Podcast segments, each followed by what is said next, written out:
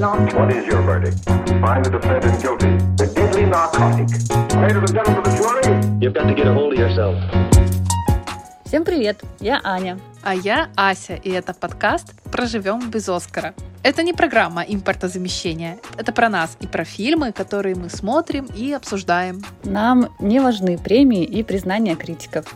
Мы ищем смысл даже в самых простых историях.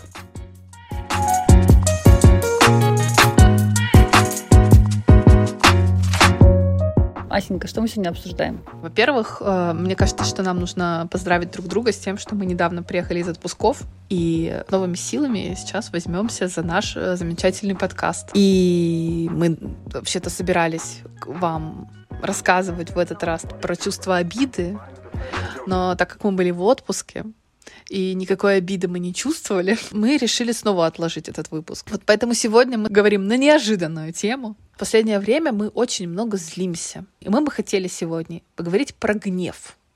Знаете, про гнев и про злость, которую мы испытываем, читая новостные ленты, встречаясь на улицах с неприятными людьми или сталкиваясь с какими-то ситуациями, которые выводят из себя. Вот обо всем об этом. Что с этим делать? как вымещать свою злость, куда эту энергию пускать, канализировать или стоит скрывать.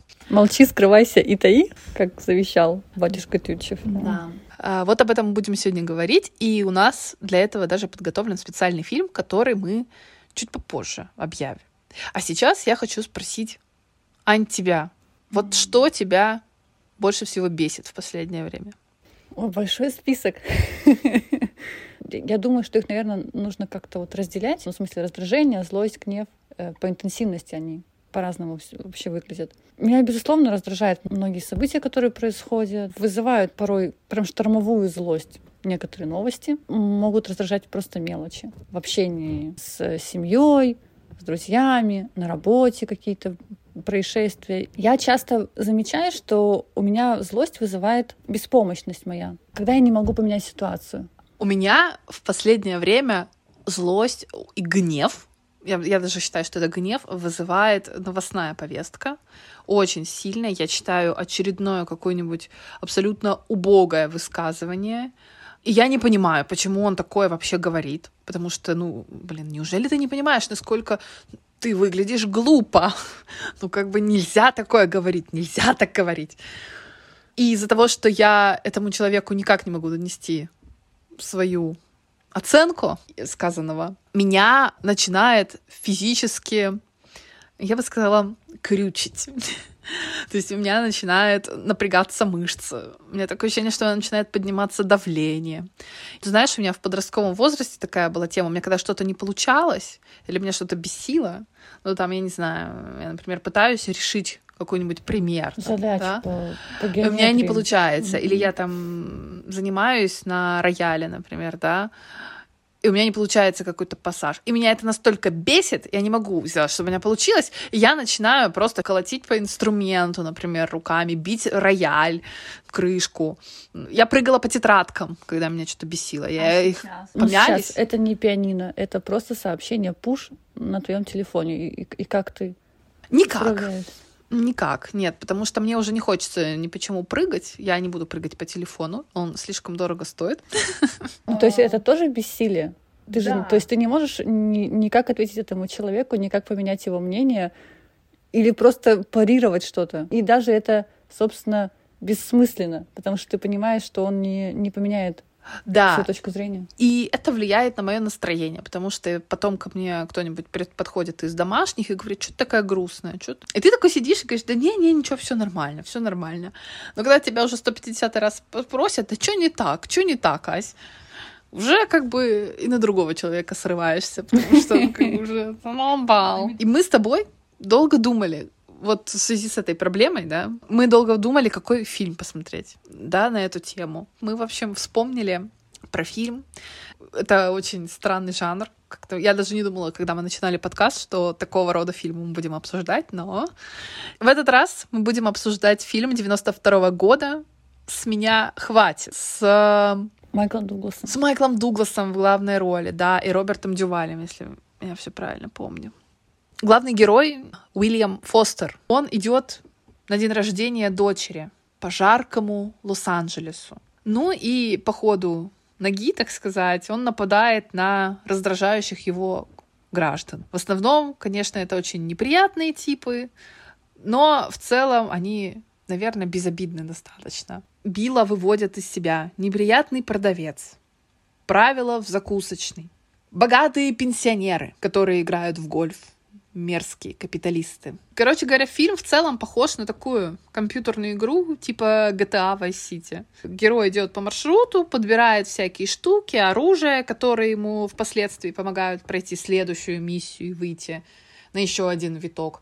И вит витки круги насилия в этом фильме, они тоже вот увеличиваются все больше. То есть поначалу он там просто биту отбирает, потом он отбирает ножичек уже. Да, потом он хватается уже за огнестрельное оружие, потом он хватается за гранатомет. То есть там оно все по спирали идет. Да. Ну и надо сказать, что мы по ходу фильма узнаем, что он в разводе, он живет с мамой, а жена осталась в том доме, где они жили раньше, с дочерью. Да, и у него есть запрет на приближение к семье. Да, и он там около месяца назад лишился работы.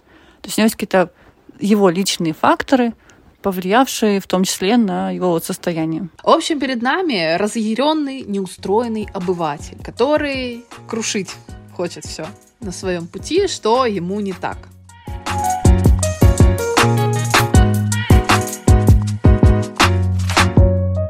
Э, я почитала немножко перед началом отзывы на этот фильм. Ты знаешь, Аня, изменилось отношение этому фильму. Какие были отзывы в 90-е, когда непосредственно этот фильм вышел. Mm. И спустя 20 лет его пересматривают, и как сейчас. Так, что писали в 90-е? Ну вот я так понимаю, что в 90-е люди, в общем-то, сочувствовали герою. Да, он, прям скажем, неоднозначный, но в то же время он работал на работе, он был инженером, э, вроде как приносил пользу государству, да, он же в какой-то военный инженер он по профессии. И вот он остался без работы, без семьи. Он много трудился, вкалывал, а в итоге пришел к тому, что ему там, ну сколько, лет 50, там, сколько ему примерно по фильму, да, у него ничего нет, он не может общаться со своей дочерью, и плюс еще куча вокруг несправедливости. Ну тогда понятно, почему люди в 90-е э, с сочувствием относились к герою.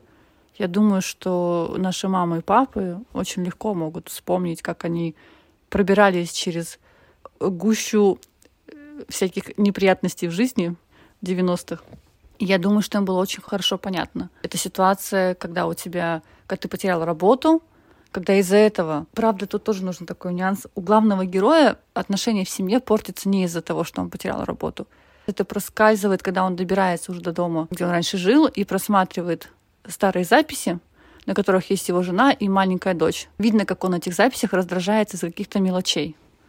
То есть ну, это может быть, особенность... у него были проблемы на работе. Начались, ну, может например. быть, у него, в принципе, была проблема с управлением гневом. Вообще, вот довольно депрессивный, на самом деле, фильм. Я его, когда начинала смотреть, я была в одном настроении, а к концу фильма, на самом деле, он повлиял вот на мое состояние. Я подумала, что не только из-за того, что я вижу вот этого главного героя, и не только вот этот такой желтоватый цвет по ходу всего фильма, вот это вот ощущение жары постоянно mm, не проходящее, да. Но в том числе вот то, как показана жизнь вокруг она безрадостна. Э, почти каждый человек там страдает от чего-то, от каких-то лишений. И поэтому я думаю, что люди, которые смотрели это в 90-е, они это понимали как что-то очень близкое, прожитое на собственном опыте. Возможно, поэтому было сочувствие. Вот. А сейчас, спустя 20 лет, этот фильм уже несколько иначе воспринимается. Там говорится о том, что это вот э, белый человек идет и угрожает разным нацменьшинствам, в том числе человек, который не хочет соглашаться с современным миром, с современными реалиями. Его настолько это раздражает, и он себя чувствует настолько беспомощным, чтобы ответить реальности э, в какой-то разумной, той же плоскости ответить миру, да, в какой-то адекватной плоскости, да, и он начинает, вот как я рассказывала, бить в крышку... Слетать с катушек. Да, бить в крышку инструмента или прыгать на тетрадке, но только в данном случае он берется за оружие, чтобы хоть как-то дать ответ тому, что его раздражает, что ему не нравится. К какой оценке ты больше склоняешься этого героя? Но мне кажется, что Билл, в принципе, неадекватный человек изначально. И система где-то у него поломалась еще до того, как его уволили с работы, и до того, как к нему ушла жена. То есть там была благодатная почва для того, чтобы слететь с катушек. А дальше уже жара, пробки, иммигранты. Это, это поводы развязать себе руки для насилия. Но вот интересно, что герой Дугласа, он же не идет убивать конкретных людей. Он как бы каждый раз ситуативно реагирует агрессивно на какие-то с его точки зрения несправедливости. И несправедливость может быть как какие-то расистские высказывания продавца оружием, так и невозможность заказать, например, завтрак в забегаловке, когда завтрак уже не накрывают. Для него это получается одинаково раздражающие его сигналы. Сигналы, да, но они разные по своей сути. Одно дело, то, что говорит продавец, нацист, может вывести человека из какого-то равновесия, ну, по крайней мере, эмоционально. И совершенно другой вопрос, когда ты приходишь э, в кафе, и тебе говорят, что время подачи завтрака закончилось, ты правда не успел. И это их правило, это их работа. Тебя не устраивает, ты выходишь, идешь в то место, где завтрак все еще подают. И таковы условия, и ничего с этим поделать ну, невозможно. Ты не можешь заставлять человека э, в каждом кафе с оружием приходить, не знаю, в 9 часов вечера и орать, что тебе нужны блинчики. Мы, конечно, не можем, но мы же все равно так или иначе ведем себя так очень часто, особенно когда гнев к тебе накапливается. Почему я вспоминала про вот эти вот записи, которые он смотрел? Там был маленький эпизод, то есть сначала первая запись, которую мы смотрим, они все там счастливы, все трое, все нормально. Вторая запись, там момент. Он купил дочери э, лошадку, и жена ее садит на эту лошадку, а девочка не хочет там сидеть. Она начинает плакать. И он ее заставляет и говорит, я аж купил, я потратился, я купил тебе, садись и радуйся. Это вот этот момент, знаешь, ожидание реальность. Да. Вот ощущение так. пользы. Да, и, возможно, ну, мне кажется, что здесь прослеживается и то, как он раздражается в магазине, когда он говорит, я хочу Кока-Колу за 50 центов. Вот, за 50 хочу. И хоть ты там разбейся в лепешку. То есть он не принимает реальность. Она настолько идет в разрез с его ожиданием вообще от жизни, с его представлениями о том, как должно быть. И вот тут у него происходит слом. Возможно, то, что он схватанулся за оружие, это уже то все, что накапало. То есть он каждый раз сталкивался с реальностью, каждый раз его ожидания опрокидывались, и он в итоге решил, что ну хорошо, давайте я эту реальность буду создавать сам. А чтобы заставить эту реальность быть такой, как я хочу, на данный момент я могу только использовать насилие. Ну вот он так и говорит в самом начале фильма продавцу в магазине, что я защищаю свои права. Ну, такое ощущение, что это больше как право вот на мою реальность, то есть право на, на то, чтобы мои ожидания э, сбылись. Я хочу, чтобы это было так, я имею на это право, я вот такой, значит, свободный человек. А вы все вокруг своими правилами губите э, мое счастье.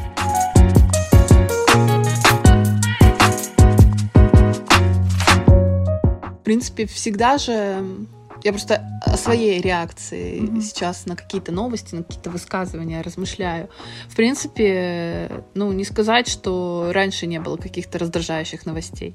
Они всегда были. Но это не вызывало такого накопительного эффекта, как будто бы. А сейчас такое ощущение, что все это как-то не проходит бесследно.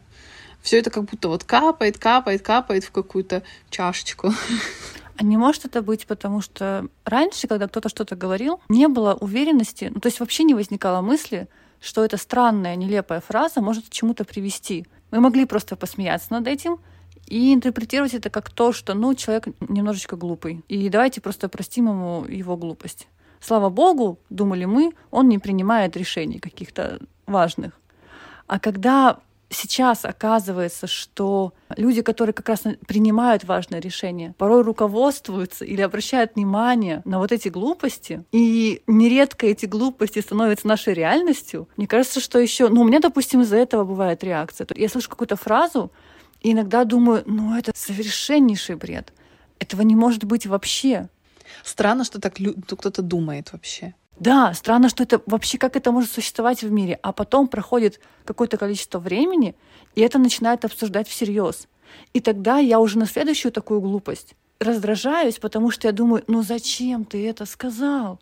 Это же до кого-то дойдет. И кто-то подумает, «А, ну какова красота! Моими просто так вообще мыслями ты говоришь. Прямо сорвал с языка. Я так и вчера и мечтал, вот спасибо, что рассказали, теперь можем и сделать. Эта ситуация меня, безусловно, бесит.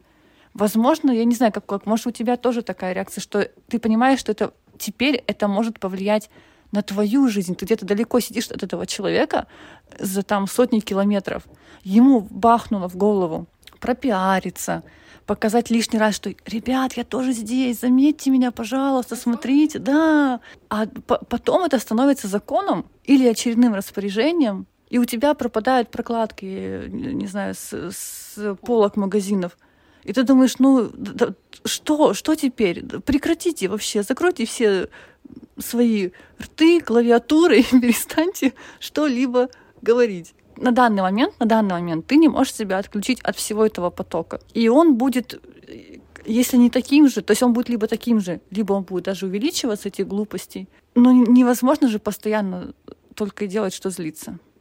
Как ты вот для себя, ты видишь какой-то выход из этого? Вот не знаю, я вчера посмотрела э, видео какого-то коуча, которая рассказывала о том, как она многие годы подавляла гнев в себе, а потом в какой-то момент она так на утренней пробежке остановилась и поняла, что больше не может это сдерживать.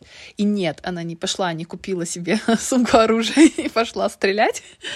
Нет, она просто остановилась и сказала, что с этого момента вся ее жизнь изменилась, потому что она, ну, там, развелась там с мужем, который ее обесценивал, начала новую карьеру, ушла с ненавистной работы.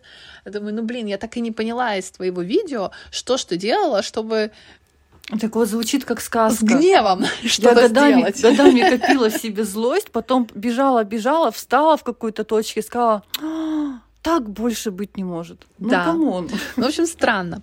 Я все таки думаю, что вот моя реакция в детстве была достаточно здоровой. Я считаю, что надо как-то вот хотя бы физически, наверное, сбрасывать. Проявлять. Проявлять, да. Потому что мы вот с тобой вчера, когда обсуждали подготовку, ты э, такую мысль проронила, что вот очень важно, если ты на кого-то злишься, то очень важно потом э, вот эту злость если ты можешь ее потом в каком-то адекватном виде вернуть, э, ну как бы не вернуть назад, а как выразить бы тому выразить. человеку, который у тебя эти эмоции вообще на самом деле не только злость, любую обиду там, который, человеку, который у тебя это вызвал. Да, но так как э, в случае новостей я этим людям не могу выразить никакие свои пока эмоции, да, хотя я вчера все-таки предлагала провести в новом формате прямую линию, но думаю, вряд ли ко мне прислушаются. Поэтому я не знаю. Вот есть еще один фильм, который я недавно посмотрела, называется «Офисное пространство». Очень забавный фильм 99 -го года. Ребят, я предлагаю его просто посмотреть вам с целью, что никогда не знаешь, а, как вообще мир изменится, потому что этот фильм об офисных сотрудниках, но на самом деле он о программистах. То есть там реально главные герои — люди, которые пишут код. Но они там просто нереальные лохи. То есть не то, что они гики, которые не от мира сего, они там просто лохи, которые зарабатывают копейки. И там главный герой в конце, хэппи заключается в том, что он увольняется с работы программистом и начинает работать пожарником. А мы вчера еще с тобой обсуждали, потом проходит 20 лет, и он просто бьется головой в стенку говорит, господи, что ж я натворил?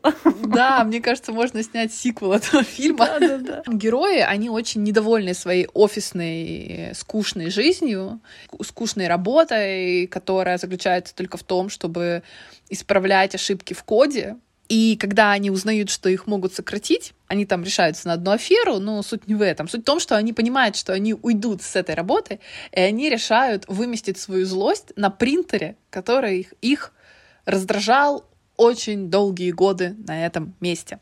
И они выезжают в какое-то чистое поле с этим принтером и калашматят его битами. Вообще есть такая терапия, краш там комната. Да, да, да, краш-комната какая-то. Да, и действительно это помогает. Э, я вот как Тася уже рассказывала, что во время одного из тренингов было задание собрать, выписать случаи которые тебя раздражали, и потом, накопив себе, вспомнив всю вот эту вот злость и гнев, купить десяток яиц и пойти где-нибудь разбить. И я действительно ходила там в, в полночь куда-то к школе и бросала, значит, вот эти яйца в дерево. Не могу, но мне, правда, я тогда не очень, не сильно себя э, накрутила, не, не очень была злой, чтобы... Но в какой-то момент я поняла, что вот у меня... Мы проходили с подружкой тоже этот тренинг, и ей очень помогло. Она рассказывала, что она потом пошла еще купила десяток, вернулась и начала опять их крушить, потому что ей прям вот это вот ощущение, что она кидала и как будто бы отдавала туда все вот эти вот свои негативные эмоции, злость и гнев. Но я вот все равно не уверена, что нужно высказывать источнику раздражения а, свое фи даже после, потому что, ну вот даже герой Роберта Дюваля в фильме «С меня хватит», он говорит а, вот этому Биллу, что врут все, но это не дает тебе права делать то, что ты делаешь. Понятно, что раздражать кто-то тебя может, в принципе, даже не думая о том, что он тебя раздражает какие-то вещи могут тебе не подходить, и даже какие-то слова и мнения и оценки могут тебе лично не нравиться. Но нужно ли вымещать на людях свое раздражение, свой хейт? Ну, тут нужно разделить. Тут все-таки, понимаешь, если тебе нагрубили в магазине, имеет смысл ответить человеку. Это от любви к себе исходит. Если ты себя любишь, ты себя не даешь в обиду. И когда тебе человек в очереди, который тебя не знает, не, не должен и не имеет права тебя оскорблять. Или говорить тебе грубость, или как раз эту скрытую агрессию в твой адрес проявлять. Есть разные фразы, их можно найти, этого сейчас очень много в интернете, каким образом можно ответить и убрать вот этот вот градус. Но это если ты сразу это делаешь, а если ты там через день или через неделю, Конечно, не нет. занудство ли ну, это? Безусловно, так ты не, не найдешь этого источника. Я поэтому и говорю, что в идеале это почему говорят, что в отношениях, если мы говорим про там близких каких-то друзей, семью, лучше высказывать это. Опять же, никто не говорит, что нужно орать в ответ. Есть ну, это вот заменим слово экологичное словом адекватное, есть адекватное выражение любых эмоций, в том числе злости, агрессии, раздражения, гнева. Можно объяснить э, там, своему другу, что такое его поведение или такие его слова вызывают у тебя злость. И вот это обсуждение, оно, само оно, поможет тебе немножко снизить и убрать те эмоции, которые ты чувствуешь. Ну а вот если ты не можешь выявить свою злость, например, ну вот, например, ты на работе сидишь, да, у тебя начальник какой-то, не знаю, шутку дурацкую шутит постоянно, еще что-то, и он тебя бесит, и ты не можешь ему это высказать, потому что вроде как это раздражение твоя проблема, а во-вторых, ну, как бы он твой начальник, и вы не в тех отношениях, чтобы ты ему высказывал такое. А вот таким людям разве не надо подавлять в себе это? Ситуации, когда кто-то просто дергает ножкой, это никак тебе не угрожает. Мы же это, правда, ну как, мы же понимаем это. И если тебя это постоянно э, триггерит, то, скорее всего, это ну, у тебя что-то не так. Это, это, это какие-то твои, не то, что не так, это твои какие-то заморочки, из-за которых тебя это раздражает. Но просто таких вещей может накопиться много, и в итоге тебя может крышечку снести. Вот поэтому нужно вовремя пойти к терапевту.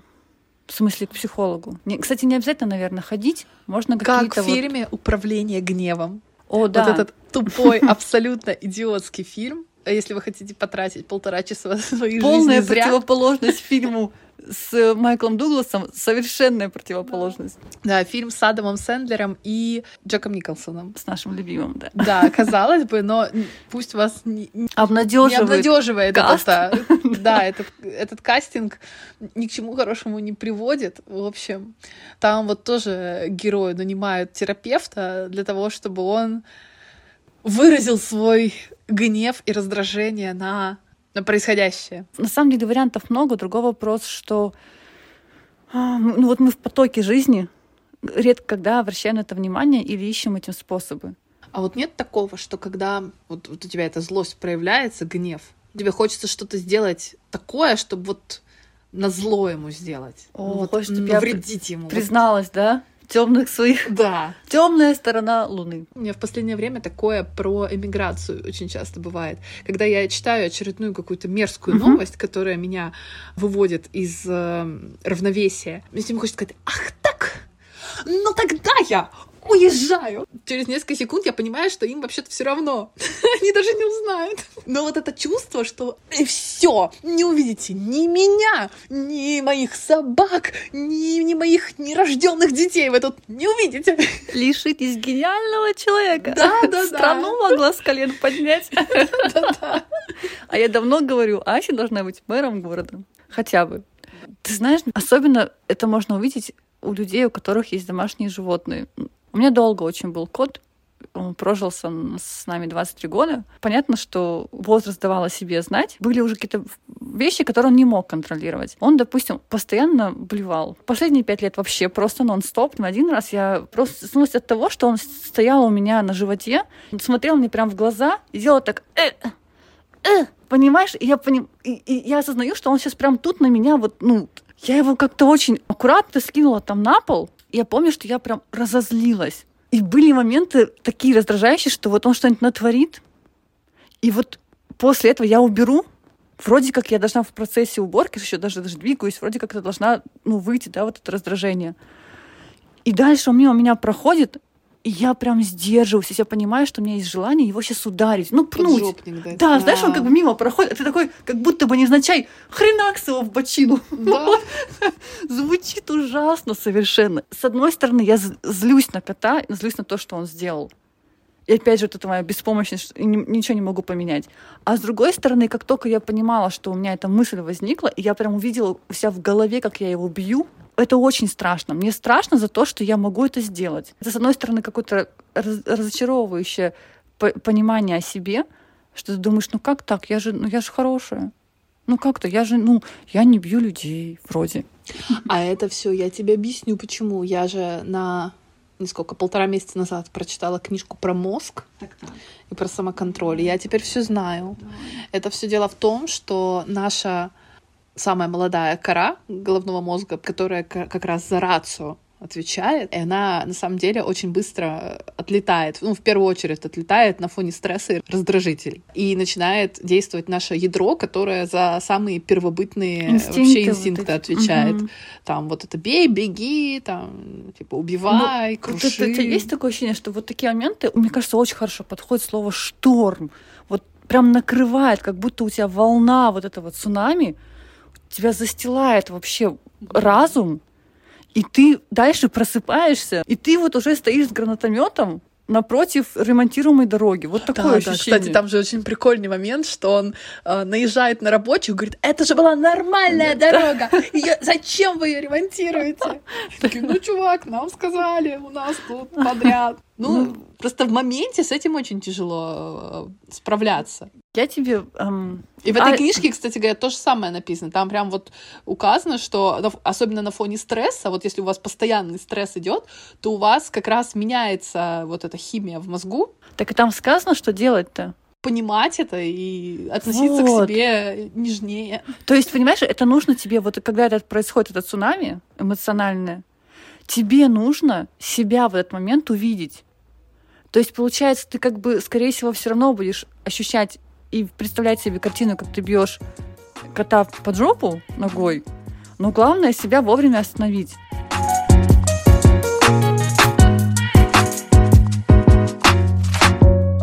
Все были моменты, когда тебе злость помогала что-то завершить или закончить, или наоборот сделать. И... Мне кажется, нет. Но меня злость э, делает как более смелой иногда. Вот э, я иногда бывает злюсь на каких даже бывает, что не на конкретных людей злюсь, а просто вот меня вот это вот я начиталась, навралась, и я вот иду вся такая, и тебе, например, хаманули немножко в каком-нибудь присутственном месте. И обычно вот если я в спокойном состоянии, я ничего не отвечаю на грубость, и, может быть, я даже кажусь человеком безвольным и бесхарактерным, но мне проще уйти, отойти, и как-нибудь потом решу этот вопрос иначе. Но если я вот на таком взводе, и мне начинает вот что-то такое говорить, или отказывается работать, а мне положено, например, по работе что-то выяснить, я прямо становлюсь злой, и это у меня э, прям я такие смелые могу ответы давать. Прям опция фурия. Ася упоминала, что мы с ней обе ездили в отпуск. Да. Каждая в свой. Отпуска. В отпуска, да. И у меня была ситуация в аэропорте Внуково. Я ездила в азиатскую страну, где все еще назову ее, ладно. Я ездила в Гонконг. А что, а что, а что я стесняюсь? Да, Все, что такое? Я ездила в Гонконг, и на тот момент там действовали разные антиковидные ограничения, и свои правила были для въезда. Но до сентября необходим был ПЦР-тест, помимо зеленого кода, который ты получаешь в процессе перед выездом. А в сентябре поменяли правила, и ПЦР-тест уже больше не, не нужен был, и просто для того, чтобы получить зеленый код, кроме того, что там нужно было сделать вакцину там и все такое, нужно было сделать экспресс-тест. Его просто покупаешь в аптеке, делаешь, потом загружаешь фотографию, ну и тебе выдают зеленый код. Перед этой поездкой было много разных нюансов, в том числе, которые касались сбора документов, и накануне, за, там, за, за день сначала что-то произошло, потом в, за, за два дня там до этого что-то было. И я была прям действительно вот на нервах. То есть каждый день мне казалось, что это вот новый вызов. И когда я приехала уже в аэропорт, мне казалось, что это все, это вот последний рубеж. Сейчас я вот зарегистрируюсь и выдохну. И я никак не ожидала новых событий. И вдруг, откуда ни возьмись, сотрудница аэропорта Внуково образовалась меня на пути. А я еще приехала довольно рано, была одна из первых, кто пришел на регистрацию. И это очень это меня порадовало. Я себя прям похвалила еще, знаешь, молодец, типа, Аня. И вот на этом, что я молодец, я подхожу к стойке, а она мне говорит, а я вас не зарегистрирую. Идите дальше. Я говорю, в смысле? Она начинает трясти мне бумажкой и кричать, что а у вас нет ПЦР-теста. И все мои объяснения, что я показывала на телефоне э, сайт правительства Гонконга, где написаны условия. Я читала ей вслух на английском, что вот, смотрите, не нужен ПЦР. Показывала ей свой зеленый код, говорила, давайте вы его сканируете. Она продолжала мне уверять, что я ничего не знаю. Вот нужен Что ПЦР. там в ваших интернетах пишут? Да, да, что это такое вообще? Уберите ваш телефончик. И говорит, все, идите домой. Каким-то мы там чудом с ней договорились, что я дойду до стойки авиа- авиакомпании и там поговорю. И это ее коро- прекрасная фраза, которую она сказала, ну вот если они вас пустят, но мы еще посмотрим. А на меня смотрят люди. И вот это я очень вообще не люблю эту ситуацию, особенно плюс к этому еще стыдно, как будто бы ты ничего не сделал, а все на тебя смотрят. Там стоит там 30 человек сзади, и думают, что, что, М, нарушитель, вот, знаешь, сразу так, и тебя так взглядом еще провожают, я думаю, да идите вы все. Ну, Это просто шоу, шоу. Всем же Да, интересно. мгм. Скучно же перед вылетом, Да, конечно, конечно. что там в очереди стоишь. И я понимаю, что я подхожу к стойке этих авиалиний, и вот на этом стрессе я перестаю нормально разговаривать. То есть я очень говорила быстро. Мне кажется, что я говорила максимально несвязно. У меня вырывалось то одно слово, то другое. То есть я не могла даже сначала, я первую минуту не могла нормально объяснить, что произошло, потому что меня как будто же даже вот, ну, потряхивало. Потом со мной поговорила сотрудница авиалинии, сказала, что, ой, ну вы знаете, вообще-то сотру- вот это вот с- служащие аэропорта, они, скорее всего, не обновляли никакую информацию. То есть они должны это делать. Ну вот решили, что а зачем? Но вот давайте на всякий случай мы вас пропустим, вы идите к стойке, мы сейчас вам, мы позвоним на стойку, мы вас пропустим, но на всякий случай сделайте ПЦР-тест в аэропорте. А в аэропорте я думала, что это обычный, ну, нормальный ПЦР-тест, ничего подобного. Это такой же быстрый тест, экспресс-тест, как в аптеке, только они за это берут еще 3,5 тысячи рублей. Да, огонек вообще, Ась. И я думаю, хорошо, что они у меня как бы есть. Ну, то, то есть, что это не критичная сумма для меня, чтобы вот, да, ее потратить, хотя максимально неприятно.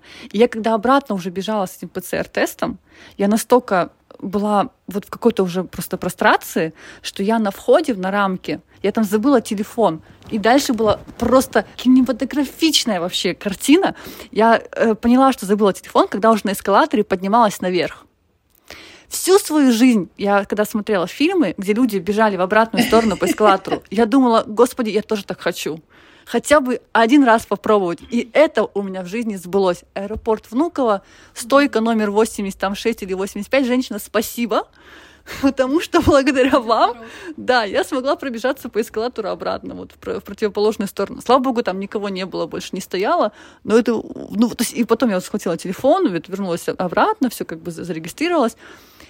И когда в Стамбуле мне никто не попросил ПЦР, а только зеленый код, не хотелось просто на видео это снимать. И отправлять это во Внуково и орать. Я действительно злилась в тот момент. Вот после того, что сказала эта там сотрудница аэропорта, я правда разозлилась. И мне кажется, что я вот на этой злости, на том, что врешь не возьмешь, вот так вот. И я вот это вот все прошла, сделала этот тест, поднялась, как бы пробежалась по эскалатору, как в фильме. Но вот этот случай, когда злость, она сработала, я никак ее не выразила, я не, потом не сказала ничего плохого этим сотрудникам аэропорта, прошла дальше нормально. Но хотела. Очень хотела. Ну, мы надеемся, что вот эта женщина со стойки 186... 86 или 85. 85 или 86, которая работала во Внуково Слушает на нас. маршрут, да, да, на авиалиниях, которые влетели до Стамбула. До Стамбула, да? До Стамбула, да. Да, надеемся, что она когда-нибудь, когда мы станем знаменитыми, зайдет, послушает, поймет, что это про нее, и поймет, что она была не права. Найдет меня, приедет и извинится. Оставит комментарий, да, друзья, А, оставляйте, пожалуйста, комментарии э, под нашим подкастом, потому что это помогает его продвигать. Ставьте э, звездочки, оценки, лайки, да, подписывайтесь на наш э, телеграм-канал «Проживем без Оскара», где мы делаем подборочки фильмов и постим всякие смешные видосики иногда. А с вами были, как всегда, мы, Ася и Аня. Мы все время забываем упомянуть нашу замечательную художницу, автора обложки для нашего подкаста, Настю Варину. В следующий раз я не, уже не буду анонсировать тему, которую мы будем... Возможно, это будет обида, а возможно, мы захотим обсудить что-нибудь более приятное, чем обида. И до скорых встреч!